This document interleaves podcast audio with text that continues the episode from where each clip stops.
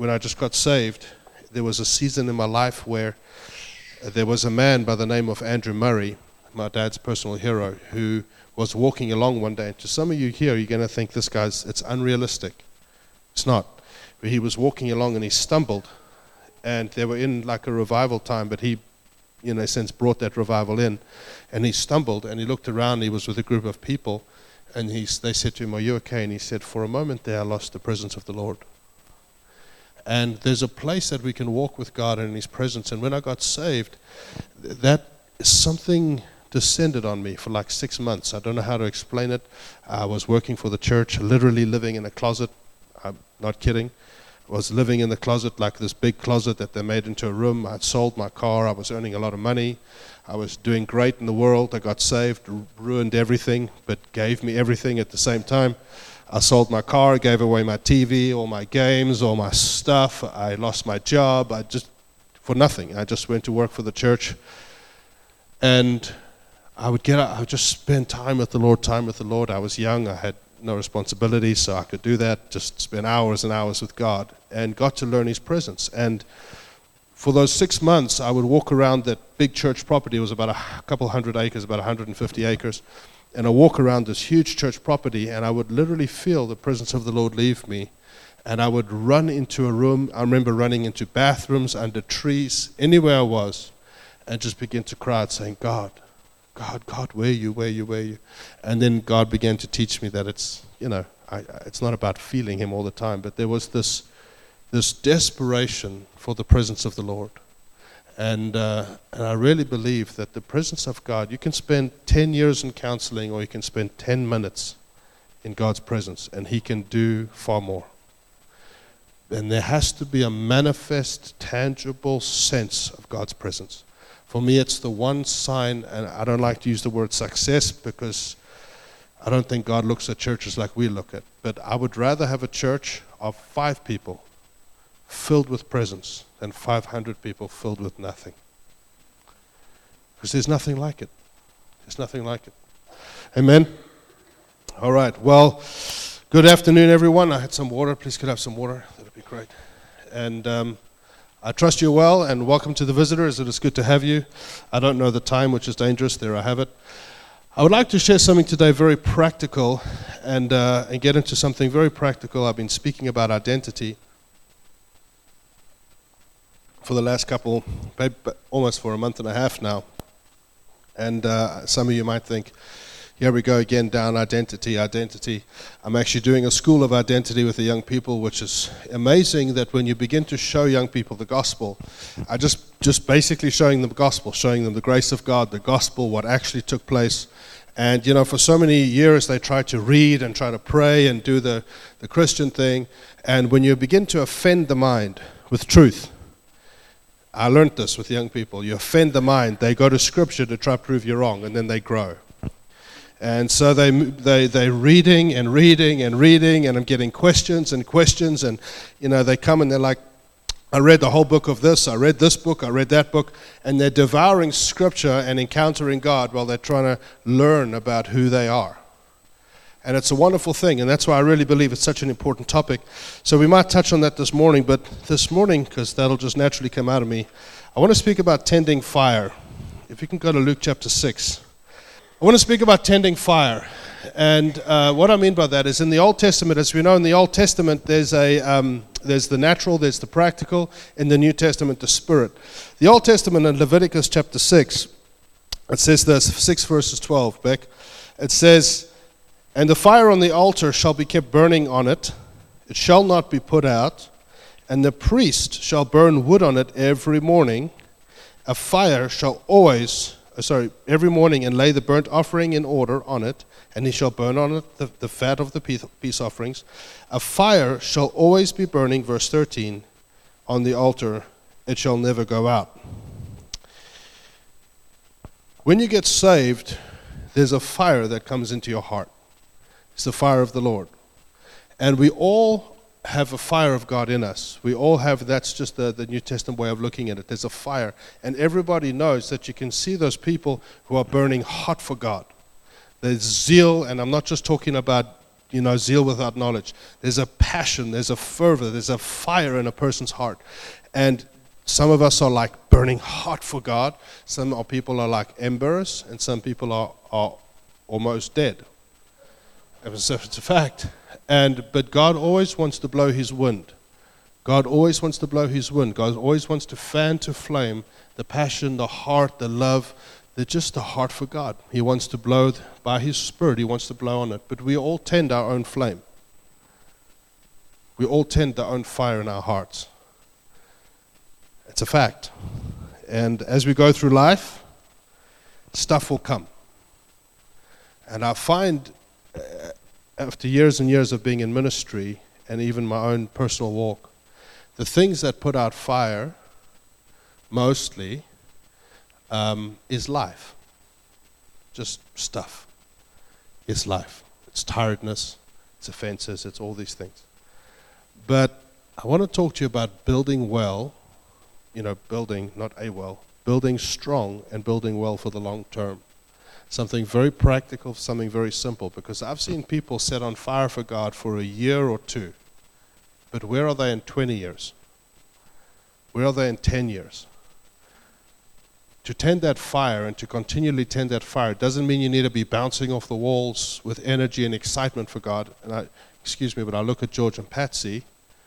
There's a calmness, there's a, there's a love and a passion for God at, you know, I don't know, few hundred, no, 80 years old, there's this passion for God that is just, they've tended a fire. So it doesn't, it, it's got nothing to do with your personality, it's got nothing to do with your volume, it's got nothing to do with your level of excitement. It's deep inside you. There's a fire for the Lord. And every person tends that on their own heart. No one can tend it for you. Not your spouse, no one. And that fire, it takes attention. And it's interesting, the Bible says the priest must put wood on it every day.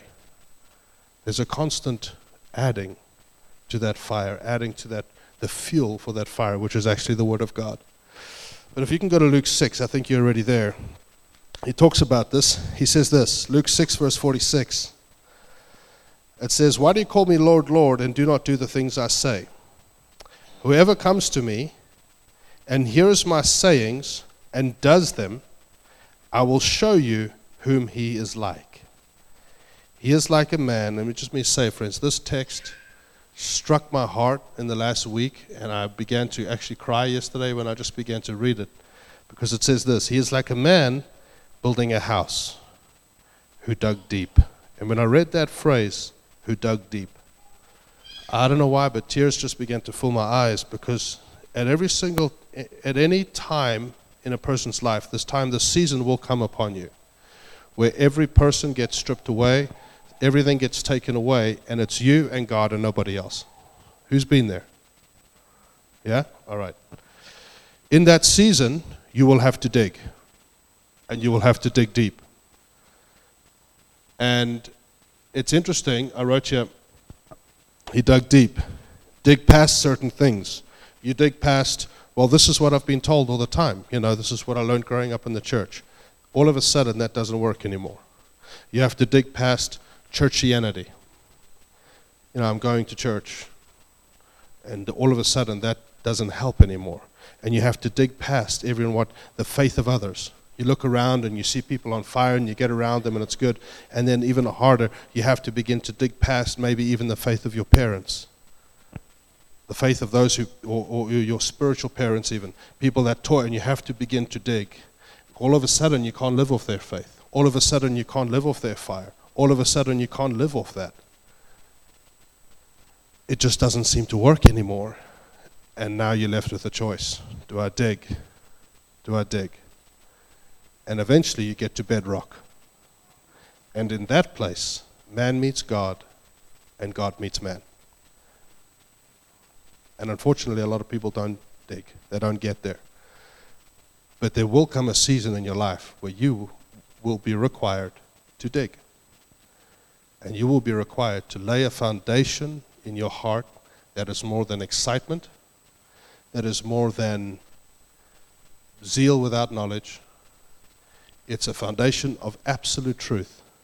And when that is laid, no one can shake you. You're unshakable. And we've all met people like that. Yeah? It says this He is like a man who, whoever comes to me and hears my sayings and does them, I will show you whom he is like. He is like a man building a house who dug deep and laid the foundation on the rock. And when the flood arose, you know, in the Bible there's whens and ifs. Go do a study for the scholars. It's very interesting. When you fast, not if. When you fast, when you pray, when the storms of life come, they will come. Yet the Bible also says, if you sin. When this, if. And we've all surrendered ourselves, well, we're just going to sin forever and just keep, keep, you know, on that cycle. When the storms come, if you sin. I'm not saying there's perfect people, but what I am saying is that there's a passion for God that begins to change you from the inside out. That you don't, you, I did this thing with the young people last week, that you're more God conscious than sin conscious. So many people are trying to focus on what not to do that they have, eh, they've forgotten God. You know? And it says here, uh, where were we? He is like a man. And when the flood arose, the stream beat vehemently against the house and could not shake it, for it was founded on the rock. But he who heard and did nothing.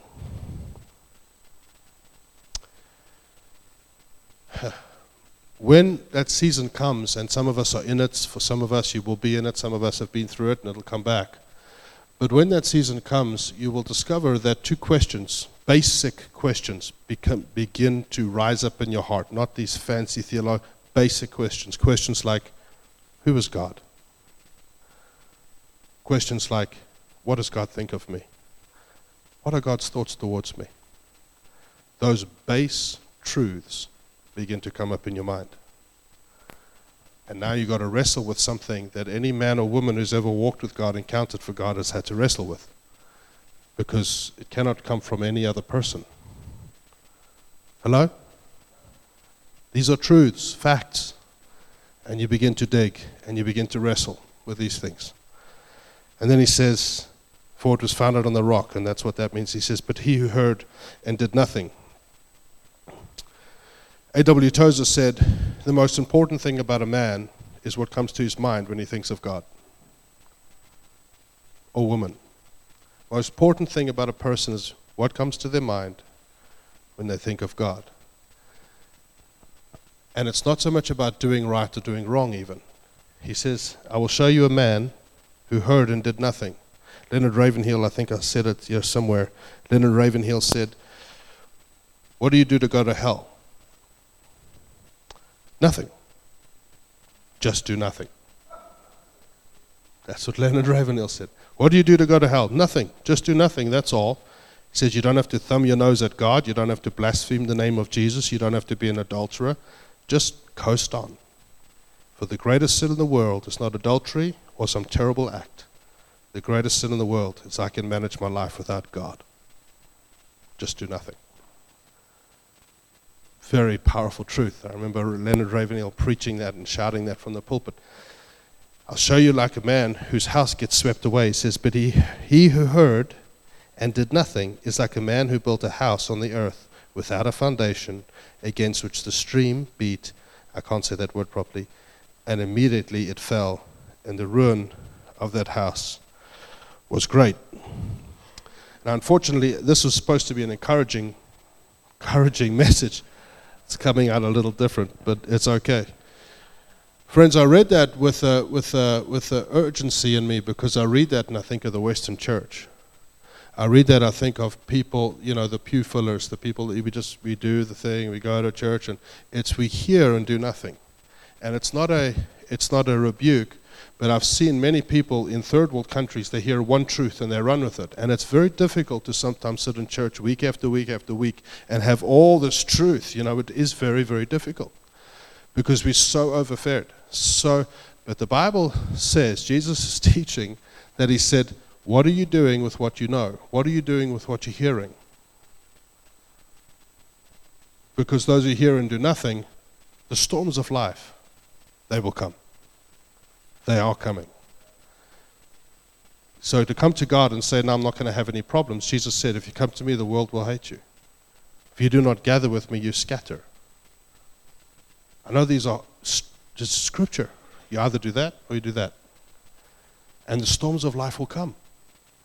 And the people whose destiny, whose houses, who everything they're trying to build, everything they're doing is you hear but don't do anything. Now, I know there's challenges of time and we can get into all of that, but I want to give you a few things that have helped me in my own life and, be, and in others that I've seen and studied. There's probably a million, but for me, some very basic things. Because the point of the teaching is many people start to dig deep when the crisis comes and it's too late. It's too late. We can and we have to, but the point of what Jesus is teaching, he said, I'll show you a man who hears what I, hears what I say, so there's a relationship of trust. Lord, I don't understand, but I'll do it. It was said of David, he is a man after my own heart. Why? Because he will do whatever I ask him to do. So it's a very simple relationship with the Lord. Hear, do. I don't know why, Lord, I, I trust you. I do. And he said, I'll show you, man, that he is. So when the storm comes, it beats against the house. So it's not digging deep into God in the crisis. We obviously need to do that. That's mostly going to be prayer. For every of you who've been in a crisis, it's on your knees. But there's already something built when the storm comes. And that's what I want to speak about. Because many of us, we will wait for, and I know I've done this many times. It's not a, I've done it many times. I wait for crisis before I begin to dig. Who's, yeah, I'm not alone. Thank you, Alice. It's you and me. Well, she's like, no, there were others, I promise. She started, we wait for crisis before we begin to dig. But God's given us everything we need for life and godliness, and we can dig and build strong and build sure so that when things come, we're not rattled, we're not shaken. Yeah? So, go to Matthew 16. You can keep your finger in Luke 6, we're coming back, because there was another time that Jesus spoke about building on a rock. And I'm trying to be very practical and very basic. When the flood arose, how do we build well? I might have to do this over two weeks, but how do we build well? How do we, simple things, how do we build strong for the long term? so that in five years, 10 years, 12 years, 15 years, we've tended the fire and the fire of God is burning. Not through your personality per se, deep inside. Firstly, get revelation. Matthew 16, verse 13 says, When Jesus came into the region of Caesarea Philippi, he asked his disciples, saying, It's a famous verse, Who do men say that I am, that I, the Son of Man, am? Sorry, uh, are you with me? Well done, Rebecca. So they said, Some say John the Baptist, some Elijah, and others Jeremiah, one of the prophets. He said to them, But who do you say I am? And that's the whole aspect of digging deep. Not what does everyone around you say, what do you say? And that, it, that'll come. And for young people, let me speak to young people. Your parents have given their lives for you, they've done everything they can to teach you but their faith will not help you at the end. I, am not trying to be serious today, it's just coming out of me like that. Because there's a passion in me to see young people actually take that inheritance and grow and go beyond. Don't reinvent the wheel, but know for yourself who you are and what you believe. So, where are we? It says here, why do men, who, who do men say that I, the Son of Man, am? And then he said, But who do you say that I am? Simon Peter answered and said, You are the Christ, the Son of the living God. Jesus said, Jesus answered and said to him, Blessed are you, Simon Bar Jonah, for flesh and blood has not revealed this to you, but my Father who is in heaven. And I also say to you that on, you are Peter, and on this rock I will build my church, and the gates of hell or Hades shall not prevail against it. Famous verse, we all know this. What was actually happening there? And I've said this before, I'll say it quickly. I had images to show you but I forgot to give them to Rebecca.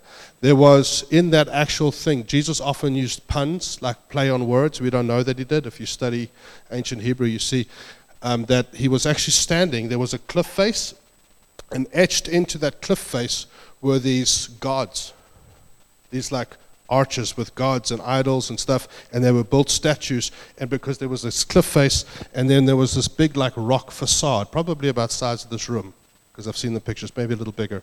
And then there was this massive cave over here, an entrance to a cave. The Greek culture at the time, one of the, the beliefs in that area is that cave was the entrance to hell. Because you know Greek philosophy, entrance to hell on the earth and all of that. They believed that cave was one of them, and they used to do sacrifices there, and chill, it's horrific stuff would happen there. Because they believed that was one of the entrances to hell. And then there were all these gods and these statues of gods, and all these gods etched into the rock. And the main god that was worshipped there was the god of Pan, P A N, which was all about sexual immorality. It was like a New Testament form of Baal. And it's interesting because one of the celebrities came out and just said, she came up with a new word, said she's pangender, meaning that anything goes. And I said to my wife, there's a spirit whispering that in her area, in her ear, because there's nothing new on the earth. That was around 2,000 years ago. It's the God of Pan, that was what's worshipped. Jesus went and stood in the middle of that stuff with his disciples, with idols and sacrifices and stuff going on. And in the middle of all that demonic, there was a demonic principality there in Caesarea Philippi. And all of that, in the midst of that, the revelation of who Jesus was came through all of that into a human heart. And he said, You are the Christ. Friends, we have to get revelation of the most important being of is Jesus who he says he is. And for some of us that are seasoned, we think, yeah, we know that. But friends, you cannot, if you know that, I've seen many people that know God, but yet they, we have to remember that it came by revelation to us. It also has to come like that to others.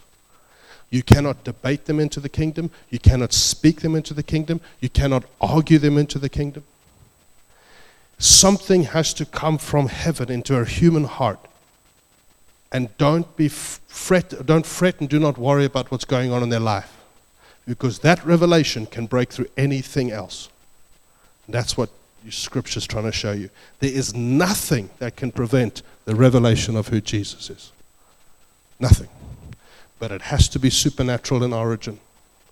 If it's not supernatural in origin, it will not last. No matter how many times a parent tells a child, no matter how many times a child tells a parent, at some day it has to be revealed to them, and it's their heart has to be open, and it'll take it'll take root. So, how do you build well for the long term? Number one, get revelation ongoingly, ongoingly, ongoingly. Never stop growing. I used to preach to the youth be committed to grow. Be committed to grow. When you find yourself stagnant, do the basics and grow again. Pray again. Intercede again. Read the scripture again. One of the fundamental ways a new believer will grow and the way an old believer will grow is through this this Bible. It's not about knowing it back to front. Please hear me. Go to the scripture. And I know these are basics today, but I felt in my heart to take a break from what we were talking about and talk about this. I don't know why. Came to me in prayer yesterday. Go to the scripture with the author. Whenever I read the scripture, I say, Holy Spirit, people say to me, and please, I'm not, you know, my heart. People say, you get such revelation from scripture. I read it, I don't see what you see. And that may be a gift, I don't know. But what I do know is that when I go to the Bible, I say, Holy Spirit, you wrote this. May it come alive to me. And all of a sudden, stuff starts to jump off at the page. It says in Leviticus, if you want to tend that fire, if you want to tend that flame, it says put wood on it. My dad said this to me many years. I don't even know if he remembers, but it has stood me for so many years. He said, So many people treat the Holy Spirit like He's the cleanser, like He's going to come in and clean you. The blood of Jesus is the cleanser. The blood of Jesus cleans you, justifies you, makes you free. The Holy Spirit reveals, He's the revealer. The Word of God is the builder. It's, it strengthens. It's like, and he said, I'll never forget it. And I said it last night in the meeting we had last night. Every time you read, it's like a piece of wood. If I took a match and I lit a match, if I just had that match, that's like a Holy Spirit experience, which, as you know, we're all about. That's awesome. Do your thing, Lord. But you light a match, and there's a fire in a person. That match will burn out pretty fast. So you go to a conference, oh, fire. Two weeks later, there's no more wood left. So there's no more fire. But if you take that match and you put it to a pile of wood, it'll burn. And he said, if you want to tend the fire, the priest, you're the priest of your own heart. Every morning, says, it doesn't mean you have to do it in the morning, just telling you what the Bible says. Every morning, put new wood on the fire. Every morning. That's the Word of God. So sometimes you don't feel, well, when I read Leviticus, it sure don't feel like fire. Feels like sleepy time, you know what I mean? Doesn't feel like that. But in the spirit, you're taking wood, you're putting it on that flame. That's how you will get revelation primarily for the rest of your life. People say for a new believer, like I said, it's actually for the rest of your life. Revelation will primarily come from the scriptures. I believe in trances, visions, dreams. I have them. But it's tested by this. If it's not in here, yeah, basic stuff, but we need to hear it. We need to hear it. We need to hear it.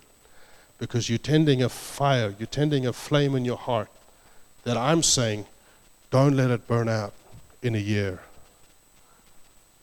So, what happens is like the Holy Spirit touches you, it's like He comes through you and He looks for something to grab onto. And He can only grab onto Jesus, the Word made flesh. He can only grab onto His Word because He will only testify to the Son. and he, he makes us come alive. But then we got to tend that flame. So, go back to Luke 6. Friends, to tend the fire, to tend the fire of God in your heart, it's so vital. Because all ministry comes from overflow. All ministry. And many people minister out of an empty cup. Uh, it's not a heavy. I'm trusting God to touch your hearts and to spur you on and to bring life back to you. Because sometimes we have to dig, and sometimes we are required to dig. Dwayne preached a little while ago. You got to dig it out of the out of the earth. Something a, a golfing illustration. I can't remember. I mean, it was amazing, but I can't remember. but but you have to, sometimes you just got to dig. And as you begin to dig, and as you begin to dig, what begins to be laid up in your heart is love and truth. A love for God. When I got married to my wife, I said, I have You have to know that I love Jesus more than you. And she said, Me too. It was fantastic, actually. I was so glad she said that. dig. Dig deep. Don't wait for crisis. I'm not going to do the other one this week. It's interesting in Luke chapter 6, this is what we'll cover next week, give you a brief, is that he speaks about relationships and about a tree, and then he speaks about a storm. It's very easy to tend the flame in your heart if you could remove yourself from society and you and God in a cave. It's great. I've done it.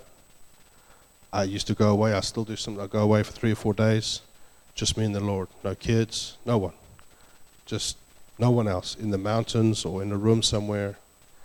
And you, it's it's it's good. You actually need to do that, but to really tend that flame is to tend that flame in real life around other people. Everybody goes, oh, yeah, other people, relationships relationships. And Jesus spends half of Luke chapter 6 speaking about other people. Love your enemies. Do good to those who hurt you. do this, do this, do this, and then he speaks about the storms of life. Why? Because the, most of the things that will come to shake the house that you are building, most of the things that will come to shake your life, will come from other people. And how we let other people affect us, if we allow that to determine our future, you do not have a bright future. You don't. Because then you're allowing people to to determine who you are and your identity and how they treat you and what they say and what they do determines how I think and what is truth. That's not freedom. But I'm starting to preach on identity again. I believe with all my heart, and we'll touch this next week, but I believe with all my heart that you were created to become love. I believe that with all my heart. Jesus said you can have the gifts you can have this. I mean, Paul said you can have everything. You can have faith that moves mountains. But if you have not love, you have nothing. And he introduced that by saying, Let me show you a more excellent way the way of love. There's something very good and integrous about a person who desires for God to use them. The Bible says, desire it. So here's a person with integrity, with a, with a good family, whatever you think is great, and they say, God, I desire for you to use me in all the things that you've paid for. I want to be used by you so people can see your glory because I don't want your payment to be made in vain. Let your spirit rest on me. And that's all good. And yet, the Bible says there's another way, and it's more excellent. That's the way of love. Because you were created to love. You were created to become love. If God is love, and you are made in His image. You were created to become it. So that you can love regardless of how people are to you. You can extend love. You can extend love. But what about this? What about this? What, but I can love. But I can love. But I can love. And that all comes from knowing who you are. And that's why Jesus speaks about the tree. Focus on the tree, not the fruit but we'll get there next week. I hope that was helpful, short. But at some point in your life, and I think there's many of us there now, that's why I think God's had me say this. I'll read it again. Whoever comes to me and hears my saying and does them, I will show you whom he is like. He is like a man building a house who dug deep and laid the foundation on the rock. And when the flood arose, the stream beat violently against that house and could not shake it, for it was founded on the rock. But he who heard nothing, but he who would hear and did nothing, and we know the house fell down, founded on a rock.